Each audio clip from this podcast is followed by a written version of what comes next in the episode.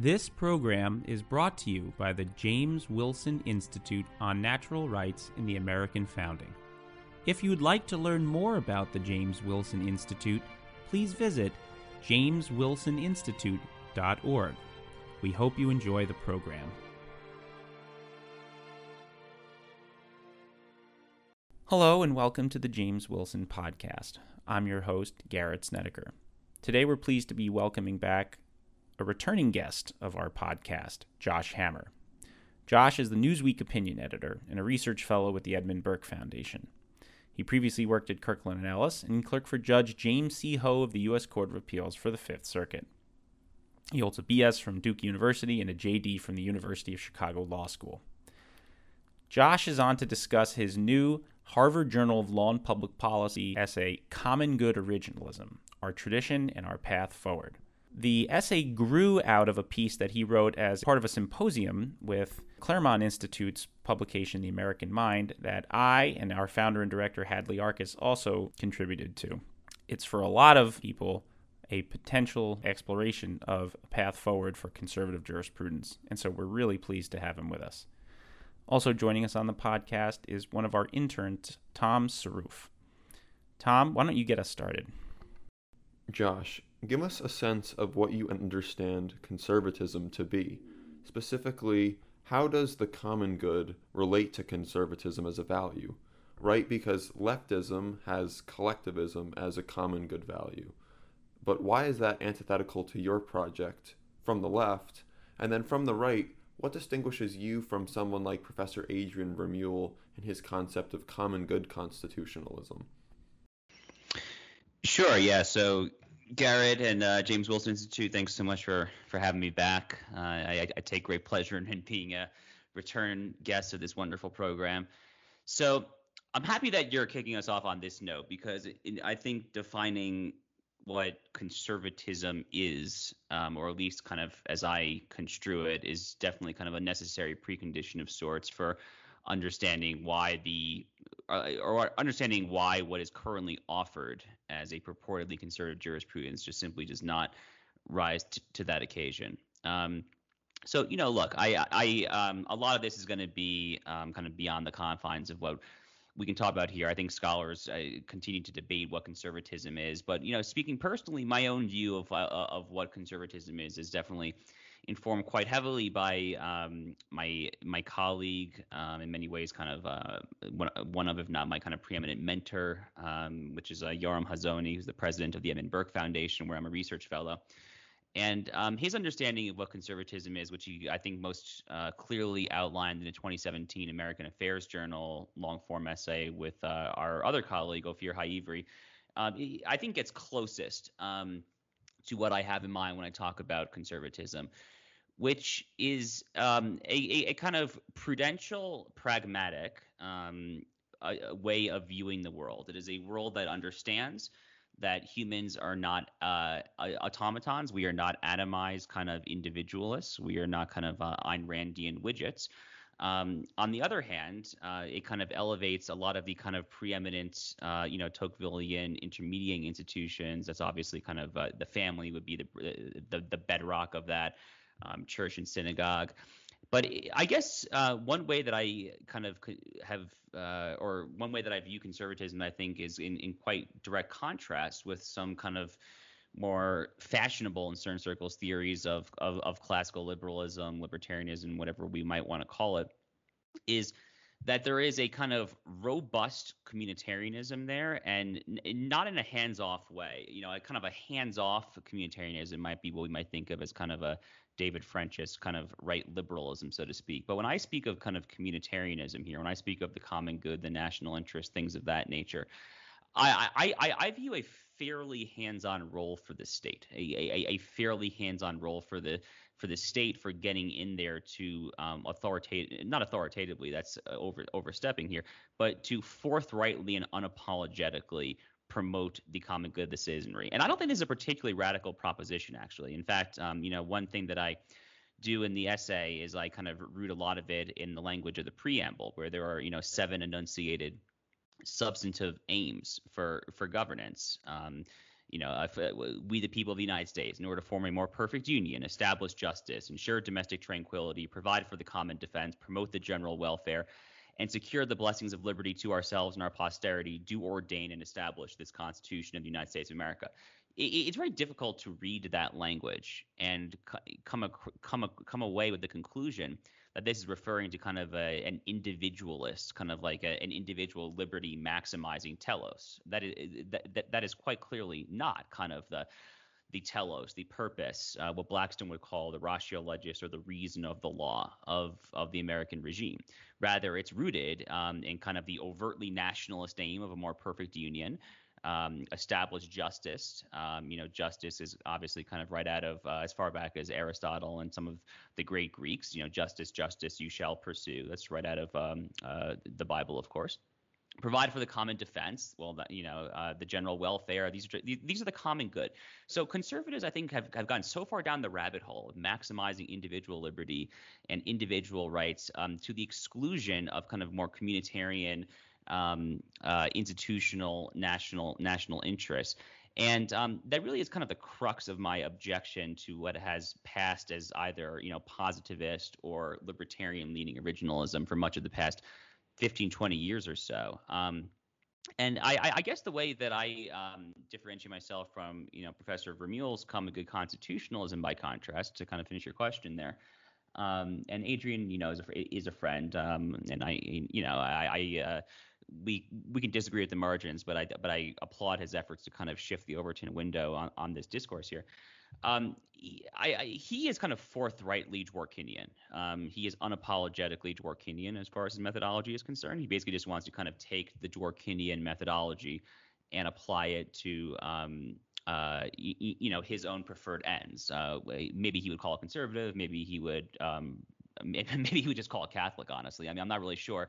Um, and I have a lot of overlap with those ends, you know, um, solidarity, um, you know, uh, consolidation. Um, I, I, I, share a lot of, of the of the preferred ends. I guess the difference for me um, is that I find that a lot of these ends can also be achieved um, in a way that is truer um, to an actual authentic interpretation of the text as that text is channeled through the prism of that telos through the prism of the reason of the law, um, with the preamble serving a a real role here. Um, so the methodology is um, definitely a little different. Uh, I, I, use the term originalism for for a reason. I, I, think that this is an originalist methodology.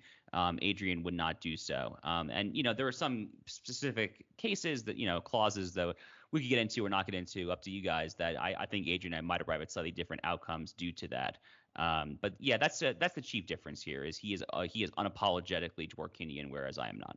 One of the notable contributions, Josh, that your piece makes to the contemporary originalist discourse is that you refine what you understand as the permissible uh, contours for what may be done in what you and other originalist scholars have called the construction zone that phrase may come as a bit unusual because the construction zone has not been part of the discourse going back to uh, the uh, the early days of the modern conservative legal movement. Can you give us an account of what is the construction zone and why it's a legitimate um, tool to use, and what may be the utility of rethinking settled doctrines on the construction zone uh, in your understanding of common good originalism?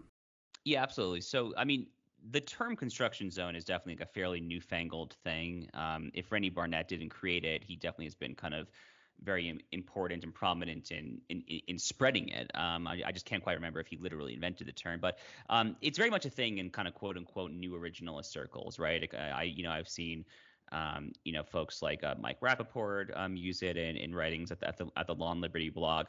Um, I, I, guess one thing that the folks who use the construction zone do, and I don't actually really agree with this, um, is they kind of have a pretty firm distinction, um, like a dichotomy or juxtaposition, if you will, between interpreta- interpretation and construction. That strikes me as, frankly, just slightly over intellectualized. I think Um, a, a, lot of folks, if I could just make like a more general kind of observational mm-hmm. criticism, I, I, I think a lot of folks in kind of this area tend to over intellectualize this pursuit a little bit. Uh, it, it's entirely possible that I'm among them, but um, a, a, lot of this is like, frankly, like less um, terrifyingly or, imp- or, intimidatingly difficult than it has to be. So uh, I'm not entirely sure that I buy the interpretation, construction distinction that some scholars have made. But the reason that I still use the phrase constru- construction zone, again, whether we're calling this single act, the single unitary act of looking at the document in interpretation or construction, regardless of what we're calling it, the reason that I, that, that I like the term construction zone is more kind of the second word in their zone because it, it, it's kind of getting at a, a, very important point here, which is that a lot of um, clauses um, in the Constitution um, are open to debate. Um, and you know, this is a point that I think a lot of originalists, um, uh, you know, especially in kind of that uh, purely historicist kind of uh, Antonin Scalia Bob Bork fashion have been kind of adamant about over the decades is that this really is just a historical inquiry that is predicated upon the fact that a historicist approach can yield, you know, one quote unquote true, one quote unquote correct answer. But the very notion of the word zone in the phrase construction zone implies that it's just not necessarily always the case. And it's an important point to make um, and kind of you know later um, in the essay i talk about how you know like my um, my reading of, of edmund burke and the great common lawyers kind of i think imbues the way i approach all this with a certain level of epistemological humility that would militate against kind of that like um, tr- you know scalia bork uh, absolute uh, assurance that there's only one answer. So we should i, th- I think we should basically um, be candid uh, and forthright. That it, you know, it's, it, it's, a feature, not a bug of of this um, of this constitutional edifice, this beautiful structure. That a lot of these clauses are phrased with varying degrees of uh, of generality, varying degrees of specificity, um, and obviously I, am speaking in broad terms here. A lot of clauses are incredibly precise. I mean, you know, the Seventh Amendment speaks, of course, of a minimum dollar amount uh, in controversy for suits at common law. There's the minimum age to run for president. There's things of that nature, right? So, um, you know, there's no kind of uh, uh, th- th- there's little room for common gooding, so to speak, those provisions. But um, where a phrase is um, is, is is more elastic, um, you know, then the question becomes what to do. Um, and this this is where we're this is this is where we're operating in in the in the construction zone here. So you know, a lot of um, our more kind of um, libertarian leaning friends. Professor Barnett, I you know I think has kind of shifted his position a bit over the past few years, but certainly when he first wrote his um, the Presumption of Liberty book 15 years ago or so, he, you know, he's and again, I, I understand that Randy has changed a, a, little bit, but at least when he wrote that book, you know, his stance was was more or less that when we're in this construction zone, we ought we ought to err uh, on the side of kind of Lockean uh, natural rights liberty, uh, anchored in kind of the Declaration above all else. Um, uh, you know, for Randy in particular, that might lead to some conclusions that I uh, that I found a little um, I, I don't absurd is a slightly too strong word, but I strongly disagreed with. You know, for example, he kind of praised the Lawrence versus Texas decision. I think he praised um, Anthony Kennedy's um, libertarianism or something along those lines. But um, I, I, guess my argument um, is basically trying to do something very similar to that kind of presumption of liberty argument when you're in this kind of construction zone. But I would err on the side of substantive conservatism, which I root in the telos of the regime, um, aka the preamble, is is really so. It's, it's a very similar methodological framework. Um, it's just kind of getting at slightly different substantive values um, on top of this kind of Burkean epistemological humility and this candid willingness to assert that a lot of these clauses are indeed open to multiple legitimate possible interpretations. You know, you give a very clear explanation of the different branches of originalism. So, the progressive originalists who have this substantive core of Dworkinian living constitutionalism, and then there's also the libertarian originalists, you know, Anthony Kennedy, as you've just alluded to, and they're advocating classical liberalism. That's the substantive end or telos of the American regime, and that's what they pursue. But then you contrast these two branches with the conservative originalists, who you say offers, and I'm quoting, the thinnest gruel of rote proceduralist positivism, uh, which they call textualism. You argue that this branch has no substantive agenda behind it besides merely holding fast to the process of looking at the text and then calling that a victory of judicial restraint. Uh, but I when I was reading that, I kind of wanted to push back and ask, you know, isn't there an implied premise uh, in the ideas of, say, you know, Justice Scalia or Judge Bork, uh, for example, something like you know, this implied premise of, you know, it would be morally wrong or it would be constitutionally illegitimate or unjust for the judiciary to take on the role of the legislature, something like that. So I guess I would ask, you know, isn't their substantive core then actually motivated by a desire to uphold the separation of powers? And if that's motivating them, where do you see them going wrong?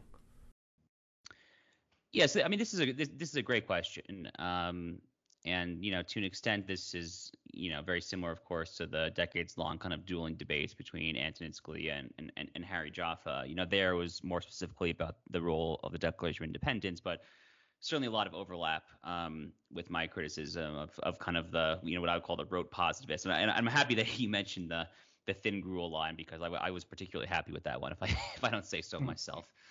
Um, so look, I guess my basic claim here um, and you know, it's a very similar claim that uh, you know our, our good friend Jerry Bradley makes in his new Louisiana Law Review article, "Moral Truth and Constitutional Conservatism." Um, my basic claim here is that uh, the act of purporting to um, look at a document that uh, it, it, can be done on a pure historicist, pure historical inquiry, you know, along the lines of what our friend kind of Justice Tom Lee of the Utah Supreme Court calls kind of corpus linguistics, um, which I which I haven't read about um, since I was in law school. But if I understand it correctly, it's kind of a you know it's more or less kind of an algorithm that looks at uh, dictionaries from a certain time of legal provision and kind of spits out uh, what is the the likeliest answer based on that. I, I my objection to to all that, which you know is kind of similar, I think, to um, you know Professor Jerry Bradley's objection and a lot of folks who kind of float in in our in our circles. Um, is that well, it's twofold. One is that um, I, I, I legitimately do not believe that this is uh, the actual inquiry that the founders actually were calling for. Um, so if we want to like actually take them at their own word, um, you know, if you want to look, um, you know, at what folks like Alexander Hamilton would refer to as those axioms, as those anchoring truths, as those things that we took for granted, that we kind of assumed to be true before we even got to the act of trying to figure out what words on a page mean. So from that perspective, I kind of just disagree, kind of like a just a fundamental level. And then the other thing that I find just particularly troubling about this this viewpoint here, it's I think it's a bit of a lie against human nature, actually. Um, I think it's deceiving human nature to pretend like judges can like um, you know truly leave their their values at the door, so to speak. Um, this notion that um, that that a judge um, can just completely forsake um, any and all priors, can completely forsake any and all sense of morality, virtue, or anything like that, and engage in a straight historical inquiry and get you the one true and correct answer. Um, uh, that is bordering on impossible, if not outright impossible. Perhaps there are some like superhuman type Article Three or state court judges who are truly capable of engaging in, in such a task. Um, but not again, not only is that task kind of just contrary to the basic uh, I would say both biblical and Aristotelian view of man as you know as like an inherently moral creature with moral inclinations who strives to engage in moral reasoning. So not only does is it contrary to kind of like a philosophical understanding of man and what our purpose in this world is, but it's also it's also just as a pr- practical matter, it's asking something that is basically impossible to do. You know, I, I used to work for Ben Shapiro at um the Daily Wire and something that Ben would um, always say is that you know he would basically say that it's you know it's crazy for you know CNN, MSNBC, the New York Times, et cetera, to pretend to be neutral because you know these journalists are uh, they might be thinking that they're quote unquote just reporting the quote unquote straight news but they're not. Um, they have their own biases and their own agendas, and they should be open and forthright about that. So I guess the same way that I think it's, it, it's extremely difficult, if not impossible, for you know um, uh, an MSNBC reporter to just report the straight news on an issue of kind of uh, you know charged moral substance. So too is it next to impossible for a judge to do the same in a slightly different context. Josh, what would you have originalist judges that we have on the bench right now do differently uh, than what they're doing already? So, you know, it, it's it, it's a great question, Garrett. Um, and I I hope at some point, you know, if this article continues to kind of make inroads, I would love to obviously, you know, uh, as, as, as both a selfish matter and um, a non-selfish, uh, you know, lowercase r Republican manner, would love to see, um, and you know, a citation and someone try to like work through the weeds of how this would play mm. out. Um, that would be pretty cool, right? So I, I, I guess um, when I kind of first conceived of this project, um, and you know, my first Common Good Originalism essay, which was part of an American Mind symposium uh, over a year ago, responding to Professor Vermeule's first Common Good Constitutionalism essay. Uh, you know, Garrett, if I recall, you you participated in that symposium as well, right. um, as did Hadley. Um, so when I first kind of thought of this, um, it's changed a little bit since then. But all along, what I've thought of is I'm trying to use kind of the newer originalist jargon. I'm trying to use the methodology. And I'm trying to use the framework in such in such a way that, from my perspective, will kind of seamlessly interact with articles like what I mentioned earlier, like Jerry Bradley's fantastic new article, "Moral Truth and Constitutional Conservatism," that will uh, that will kind of methodologically provide the framework by which a conscientious uh, judge can then get in there, so to speak, and get in the weeds and actually candidly and forthrightly discuss the sort of moral truth considerations that Professor Bradley is discussing. So, you know, for example, here, um, I provide a handful of examples in the essay. Um, but just to take like one example that uh, you know has really been in the news quite recently, of course, um, which is the abortion debate, and you know that kind of goes back. Well, it goes back a long time, obviously, but you know, mo- most recently it was kind of brought back to the forefront of the discussion by Professor Finnis's, um, you know, fir- First Things uh, magazine essay heard around the world. Um, it's uh, entitled "Abortion is Unconstitutional." It kind of builds off of a lot of work that our, you know, our friend Josh Craddock uh, has done right. as far as far as 14th Amendment Equal Protection Clause interpretation is concerned. So here's kind of how common good originalism would directly interact with like Professor Bradley's article in that specific constitutional context. I think this is about as uh, about as good an example as I can think of. So if we're talking about um, abortion, Roe versus Wade, um, and the 14th and, and, and, the 14th Amendment here, you know, the traditional kind of Scalia Bork view on this is that you know the Constitution is silent. Constitution is not a moral document. Um, it says nothing about abortion. Therefore, it's, it's a state's issue. 10th Amendment, et cetera. Right? Pretty straightforward analysis. Professor Finnis, Josh Craddock, they get in there and say, well, no, um, in Section 1 the 14th Amendment, and uh, really the Equal Protection Clause in particular, when they refer to persons, it was well understood that this would have protected unborn persons as well. So common good originalism, um, the two-step process here. The first step is kind of again that kind of Burkean epistemological humility. So you look at this and you say, okay, these are two viable um, competing schools of, um, of of originalism, or uh, compete compete two viable um, applications of originalism, I should say, um, on kind of just a basic, just historical historicist inquiry. So at that point, once you're in this construction zone, what do you do? Well, I say that you err on the side of the telos of the American regime, as rooted um, in, in, in provisions such as the preamble, with its you know calls to establish justice, promote the general welfare, um, and that would kind of allow for um, you know uh, to engage in kind of Jerry Bradley, Hadley Arkes I think esque reasoning, where you can then actually directly discuss what abortion is. You know, the the exact same way that Abraham Lincoln unapologetically discussed what slavery is. You know, in his Peoria address, of course, where he famously talked about, um, you know, how every how everything changes if the Negro, um, his words, of course, at that time, not mine, in the year 2021, but if the Negro is a man, how how everything fundamentally changes in our view of, of slavery and equal protection.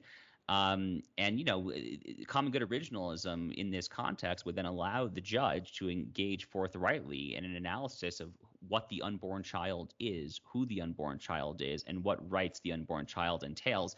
And that would imply ultimately putting a thumb on the scale in this particular case, um, you know, of the John Finnis interpretation over the Scalia Bork approach. Um, so uh, hopefully that made ho- hopefully that made sense to the listeners. Returning to the subject of epistemological humility, an interpretation, you've said already that it's about not pretending that there is only one objective and true original meaning, and saying, well, no, there are a couple of reasonable interpretations at play here, but of course, all within an originalist framework. But looking more generally, it seems still that with common good originalism, you're asking the judges to do a lot more, I think, uh, than they have been doing already. And I think Ed Whelan, too, has called this type of approach uh, results oriented or a consequentialist jurisprudence. So I guess the question I'd put to you is Isn't there more humility uh, in the mainline originalist jurisprudence of someone like, say, Justice Scalia, who's often remarked that, you know, being a judge didn't give him any more insight uh, into what's right and wrong than anyone else? So what's your response to an argument like that?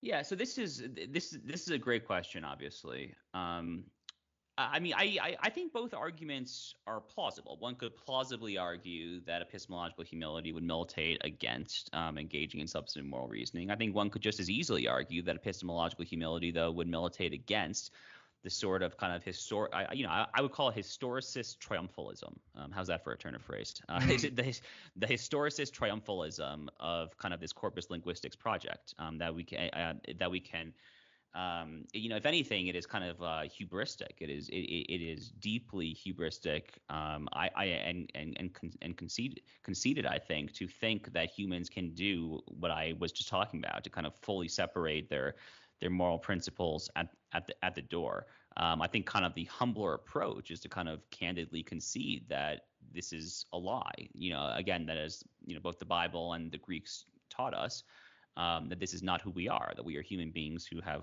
moral yearnings and have to and kind of engage as moral reasonings as kind of a bedrock function of our being human in, in the first instance.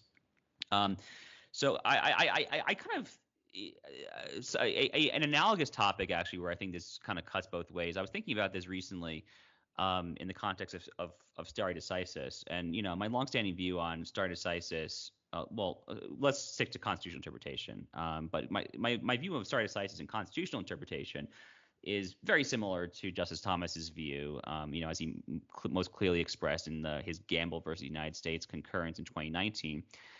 And you know, I think I, think I think a lot of people, so, certainly some of my critics, would kind of look at that and say, well, how can you reconcile these two things? Well, it's actually interesting. Um, I published that essay in National Affairs last fall. In the very next issue of National Affairs, my my, you know, my friend Jeremy Rozansky had another issue on stare decisis, um, which was basically a, a, trying to t- tease out Burke's views on this. Um, and you know, Burke himself, obviously, uh, he was a lawyer by training, but you know, we think of him more for kind of statesmanship and political philosophy than for his approach to jurisprudential and legal questions. But the extent to which he kind of waded in on on on this subject he basically said that kind of uh, ad hoc kind of common law rulings um, are actually only evidence of the correct law, or only evidence of the correct answer. Um, and you know, Jeremy's essay kind of really gets in there a little bit more than I'm descri- describing. But the the upshot here is that um, counterintuitively, Burke's views on stare decisis appear to be a lot closer to Justice Thomas's views um, than you know like Justice Breyer's or Justice Kagan's views, for instance, or something of, of, of that nature. Um, so I think epistemological humility can have some counterintuitive applications. Um, is is what I'm getting at here. Um, but you know, I mean, this is a good question, and um, you know, this is obviously a very recurring line of criticism, not just towards me, but um, you know, again, towards Harry Jaffa back when he was alive, and back towards kind of every, back towards anyone who, frankly, would imbue um, some sort of kind of moral substance into constitutional interpretation as an exercise. Ultimately, what really needs to happen, um, and Garrett, I think we talked about this a little bit with Jesse Merriam on our last podcast here together, mm-hmm. was ultimately what has to happen is we need to just totally re- reform legal education. This is where it really starts here, um, because yeah, it, it's very difficult, I think, to kind of um, expect judges to do the sort of thing that I'm calling for them to do you know, absent some sort of like formal training in that. So, you know, I think 1L curricula have to be like, you know, that has to be like drastically redone as but one example to kind of directly get in there, kind of um, uh, the Bible, frankly, um, and then kind of just some kind of traditional kind of natural law reasoning as well. But um, we're obviously far from that. Um, but you know, hopefully through podcasts like this and conversations like this, we can slowly move the needle back towards kind of a a fuller, um, more kind of uh, uh, a, a legal education more oriented to producing true statesmen, I might say. Yeah, Josh, if I may, two two quick points that build off of what you just said. The first is that I think the notable difference that you would have with many folks in the conservative legal movement is that you are an unabashed departmentalist, meaning that you don't want conservative judges having necessarily the final word on these constitutional issues. And by conservative judges, I would mean the lower courts and then the ostensible 6 3 uh, Republican appointed majority on the Supreme Court having the final word. Rather, you would want their uh, opinions to be seen as part of an ongoing conversation between the branches on the constitutionality of uh, certain disputes. Uh, and at the end of the day, uh, a more healthy constitutional order would result um, rather than having uh, the court be treated as a final arbiter. Um, you and I have talked about that before.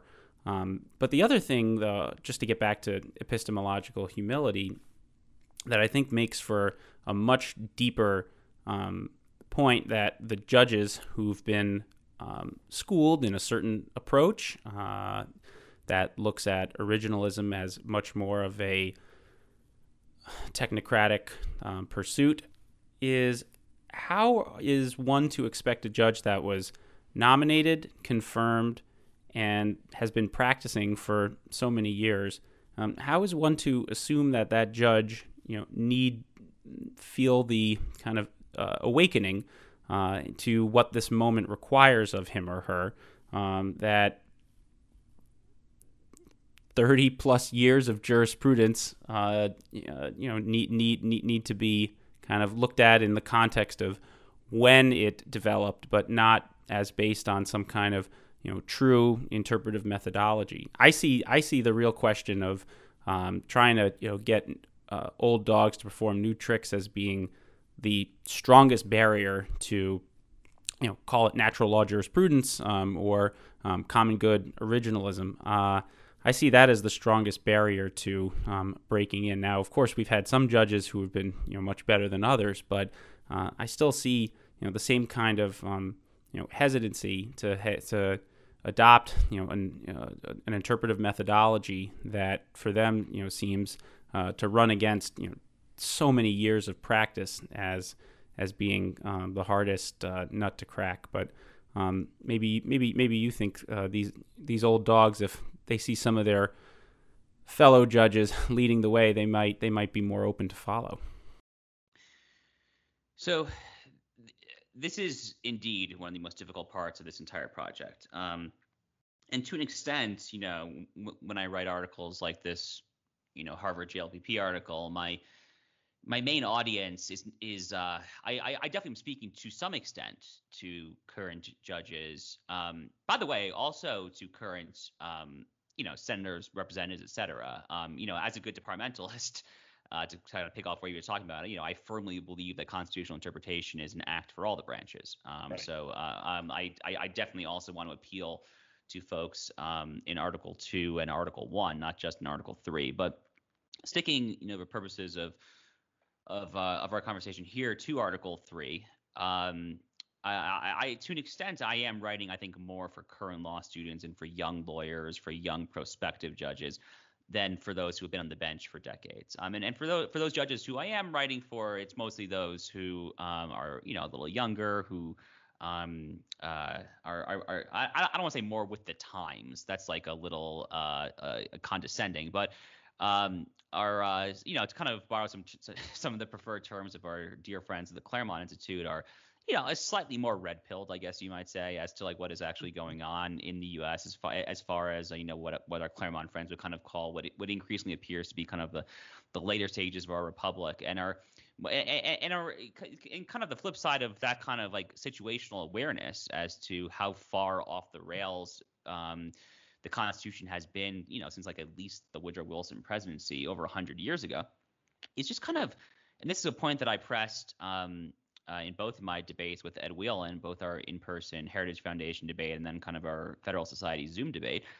Um, I, I, kind of just pre- and I, I, also do this, you know, again in the intro to the Harvard JLPP article because it's an important point to press, is just to try to kind of lay it out for people how many failures um, uh, the conservative legal movement uh, and, and the Republican Party, just quite candidly, have produced. I mean, it's a very, very long and and sad list. And like there obviously are some outstanding judges, justices who have come out of that, Clarence Thomas, Samuel Alito at the Supreme Court level. Um, you know, I, I was privileged to clerk for uh, Judge uh, Jim, uh, excuse me, Judge James C. Ho of the Fifth Circuit, who of, of course is, um, is was one of many fabulous um, Trump-nominated lower court judges. So um, obviously there have been any number of, of, of successes.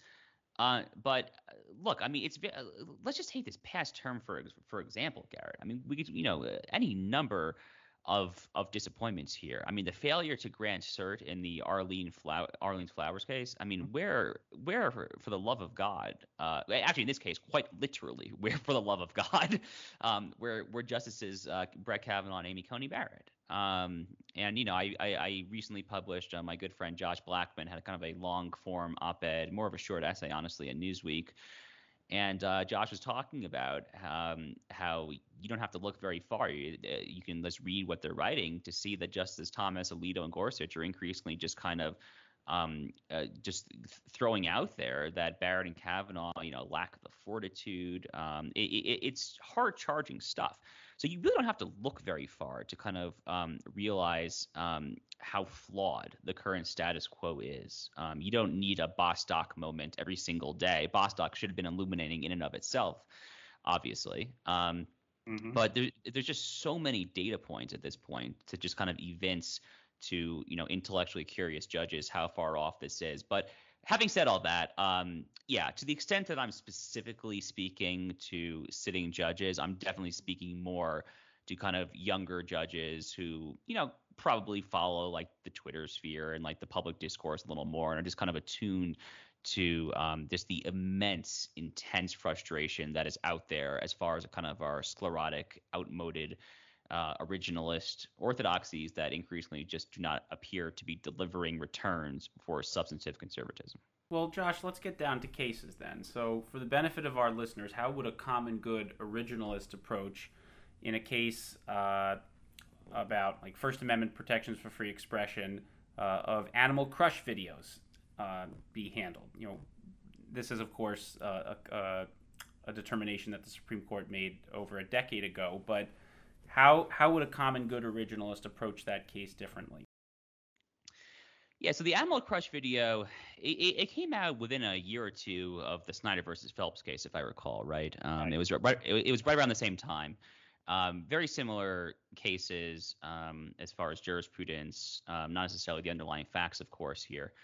Um, so, uh, you know, uh, for the for the benefit of the listeners, um, so there's a so-called Animal Crush video um, which is just genuinely horrifying stuff, um, right? I mean, um, we're we're talking here uh, about these just sick, twisted, deranged individuals that are taking videos of themselves uh, killing, um, maiming, or killing innocent animals uh, and posting that online for God knows what reason.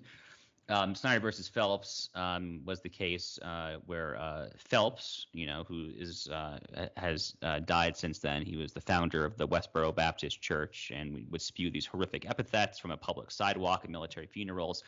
So that you know, the question in both cases is effectively, um, is there a First Amendment free speech right to do this? Um, Justice Alito um, basically says in both cases that no, you don't. Um, I think that is uh, definitely the common good originalist approach here. Um, and you don't have to go back really um, that far. I mean, a lot of these kind of free speech clause issues were debated heavily in the early republic. And, you know, um, the Hamiltonian wing, um, you know, the Federalist Party, um, you know, the Alien and Sedition Acts, obviously, uh, I think history has not been kind to them, to put it mildly. Um, but a lot of this kind of um, you know slightly less permissive, slightly less maximalist view of free speech was um, uh, I, I, it, it, was somewhere between popular to predominant among the founding generation.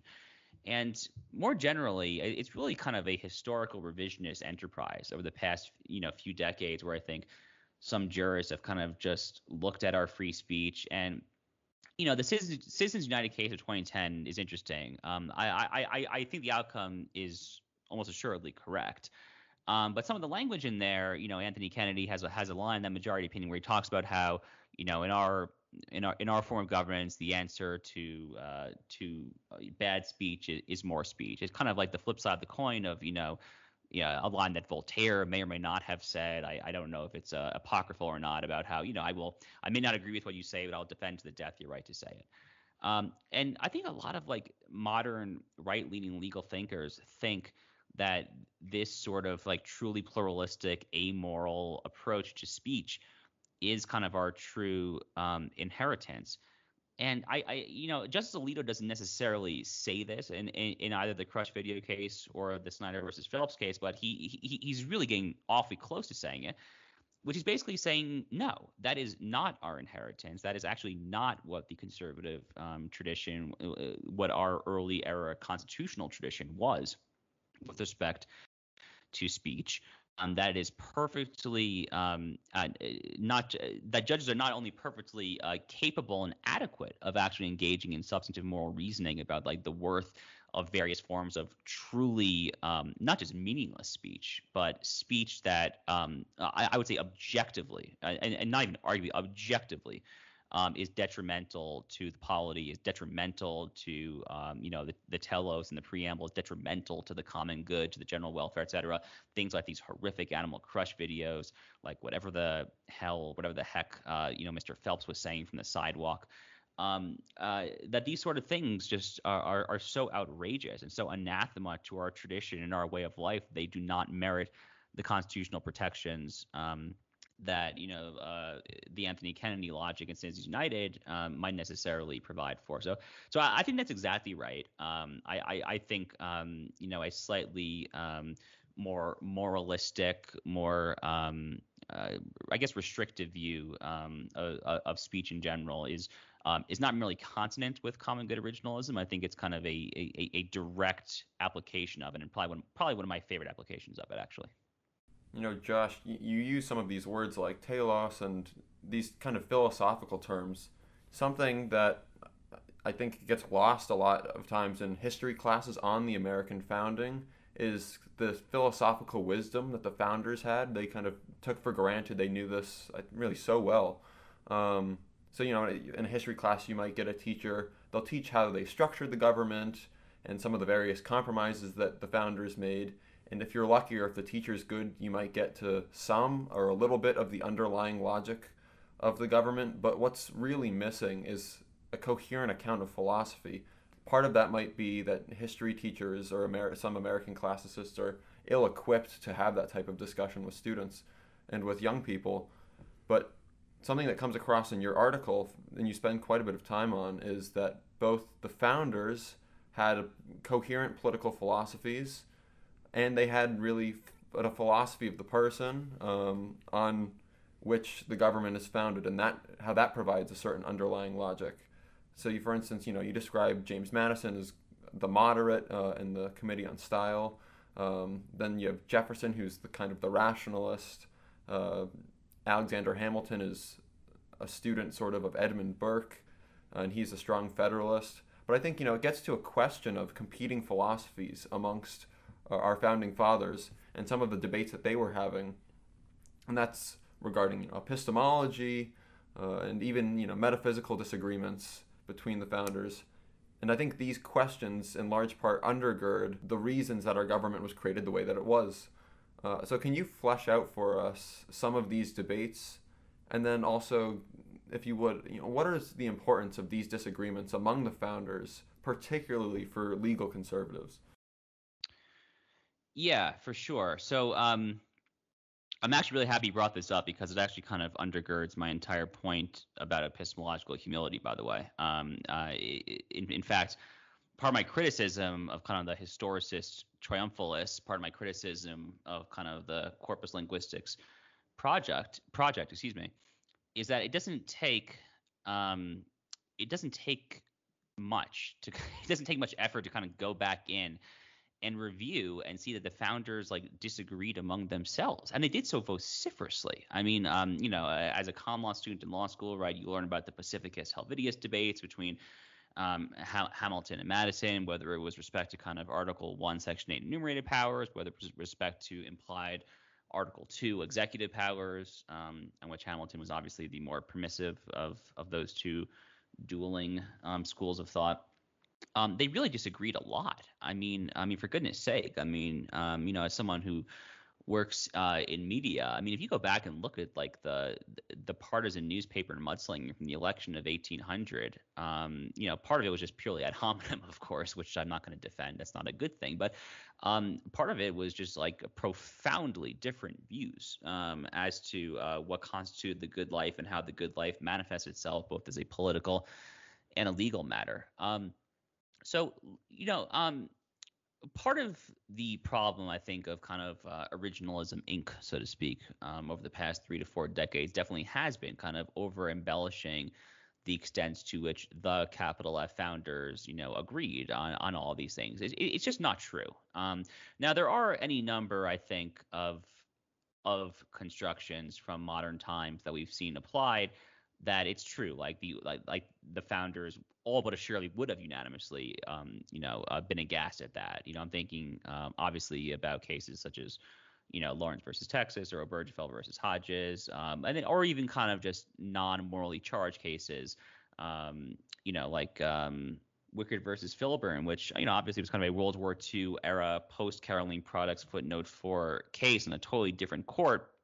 But I think there too, much like in Lawrence or Obergefell, it wouldn't be wrong to say that like the capital F founders would have um, uh, been uh, concerned at minimum or just opposed at maximum to that extraordinarily expansive um, construction of the Commerce Clause. So uh, I, I, don't want to embellish the point I'm making here. There are any number of kind of modern um, constitutional clauses that have been interpreted or constructed in such a way that all the founders would um, find it appalling, but they really did kind of approach this entire edifice quite differently. Um, and uh, Thomas Jefferson, um, I think, was kind of uh, the predecessor of kind of what we call the strict constructionist school of thought, where you know Thomas Jefferson was kind of a true Enlightenment classical liberal, where he basically viewed um, you know the sole purpose of government um, as securing kind of a maximal conception of of, of, negative liberty, um, which meant necessarily, from his perspective, strictly construing constitutional provisions as much as possible um, this, this kind of leads that famous necessary and proper clause um, disagreement that um, he had, and I guess, uh, well, Madison later kind of flip flopped in this later in life, but that Jefferson famously had with with Hamilton's school of thought on the necessary and proper clause, um, which you know Hadley Arkes has talked about uh, at great length elsewhere, and how it's basically just kind of a recitation of kind of a of a straightforward natural law provision. Actually, is really what the necessary and proper clause is. Um, and you know, obviously, McCulloch versus Maryland ultimately settled that um, dispute posthumously uh, for Hamilton, tragically, um, but it settled it in his favor. But Jefferson was kind of your quintessential, like the Enlightenment rationalist, strict constructionist. Um, I think in many ways he is kind of a predecessor as well to kind of an overly literal um, school positivist thought. Uh, we, we might say I, am not gonna say that Jefferson would have necessarily like morally approved or anything of, of Neil Gorsuch's opinion in the Bostock case, but uh, that school of kind of hyper literalist, positivist textualism, we might call that Jeffersonian in nature. Um, Hamilton and you know the Federalist Party, the, the you know the, the, men who drafted the preamble and who uh, really kind of um, dominated large swaths of the first you know two decades of the of the American Republic, took a, took a different approach. Um, they did not necessarily interpret every clause as kind of strictly or narrowly as possible. They had kind of other substantive aims in addition to kind of individual liberty. Liberty was obviously important for them, as it was for basically all the founders, but they had other aims, competing aims as well. And uh, you know, by consequence, they did they didn't necessarily always favor interpreting the Constitution as a kind of an overly constricted straitjacket. Um, rather, it, it, it would at times be a little more flexible and pliable to allow actors to um, the room necessary to pursue the common good, uh, to, to, pursue the national interest. Um, and you know the necessary and proper clause debate with respect to the Bank of the United States, which is one of the great debates of the era, is kind of a good example of that, I think. So um, uh, it, it's very much kind of a um, you know look. A lot of people refer to Hamilton as a as a nationalist. I, I think that's basically right. Uh, I mean, he obviously you know, in his 1791 opinion on man or his report on manufacturers, he obviously supports kind of a fairly robust uh, industrial policy. Uh, you know, the likes of uh, Oren Cass, I think, take a lot of kind of um, uh, it, they borrow a lot from him as as far as intellectual history is concerned. Um, but he his nationalism really kind of imbued his jurisprudence as well, I think. Um, so folks like Hamilton and John Jay had they, they simply had other aims in mind when they looked at a, at, a, at a constitution to be interpreted. They weren't trying to do what Jefferson was doing and just you know narrow it as much as possible so as to maximize the sole aim of individual liberty. They just had other competing aims, and I think kind of their um, you know their kind of nationalist statesmanship played a big role in that constitutional interpretive exercise. So, Josh, in, in closing, and this this has been a real treat. Uh, in closing, the prudence element of of jurisprudence has been de-emphasized in your view, right? The prudence element, uh, I, I would I would agree with that for sure. Yes. Okay. I guess the the most difficult thing to forecast then is you know 10 years 15 years from now we have potentially no change in the conservative, you know, legal movements uh, focus, it becomes, at least to me, a question of to what then are we seeking to conserve? Um, if, if, if, you know, if the trends that are apparent now um, continue to progress, are we really going to have any kind of, uh, are we going to really have any kind of movement left to uh, preserve? That's, I think, one of the hardest questions to to put forth to you know jurists that um, I think would rather put their hands up rather than uh, do the very hard work of weighing and balancing uh, some of these concerns that they might think um, either ask them to go beyond their normal toolkit or um, ask them to uh, you know, engage in the type of uh, you know, reasoning that uh, they might not be prepared for. But you know, my, my biggest uh, my biggest fear is that while we have all the brain power in the world, um, it ain't worth um, a hill of beans unless there's some courage uh, to act. And so I wonder if your concern is the same as mine, uh, which is that I think we've put onto the bench some wonderful uh, people uh, who are who are humble, uh, and that's a that's you know in in normal times uh, a quality that we would seek out. Um, but I think that we may have some moments in the years ahead in which, as Judge Janice Rogers Brown said at a 2014 Heritage Foundation uh, Joseph Story lecture, that um, uh, limited government should mean limited judging. Uh, but sometimes judges need to intervene uh, for the sake of uh, liberty. And um, where are they going to go for those sources? Um, Athens and Jerusalem. I wonder if our judges are prepared uh, to tap into Athens and Jerusalem. My fear is that many of them don't want to. I certainly share your fear. Um, and, you know, it's true. I mean, we are, again, over a century now into the Woodrow Wilson presidency and kind of, uh, you know, the beginning of transformative capital P progressivism. We are so, so, so far removed um, from what has to happen that maybe the term conservative um, increasingly doesn't even apply anymore actually. Um, you know and uh, I, I, you know some of our friends especially um, you know uh, kind of like Matt Peterson and some of our Claremont uh, oriented friends like to use the the rhetoric of a of a new founding kind of a a, a refounding of America rather than rather than conservatism. Um, I, I don't know I don't necessarily disagree with that to an extent that's kind of just a semantic dispute I suppose um, but yeah, I mean, like it, it, kind of reminds me again of the stare decisis debate, actually. Um, you know, I mean, it kind of, you know, when Chief Justice Roberts had that, um, frankly, ridiculous um, concurrence in um, uh, the Louisiana abortion case 2020, explaining why stare decisis compelled him to, you know, uh, uh, apply a four-year-old precedent. I mean, you know, for goodness sake, um, if that rigid wooden view of of conserving what has just happened is conservatism, then I certainly want no part of it. Um, you know, the good news is in that in, in, that specific instance, the good news is, as I, as I said earlier, that uh, Burke's views himself on stare decisis are actually a little counterintuitive than we might expect. And I really I really would encourage listeners to check out my good friend Jeremy Rozansky's uh, winter national affairs article from this year uh, on Burke's views on stare decisis. It was it was really fabulous. But to kind of get us back to your question, Garrett.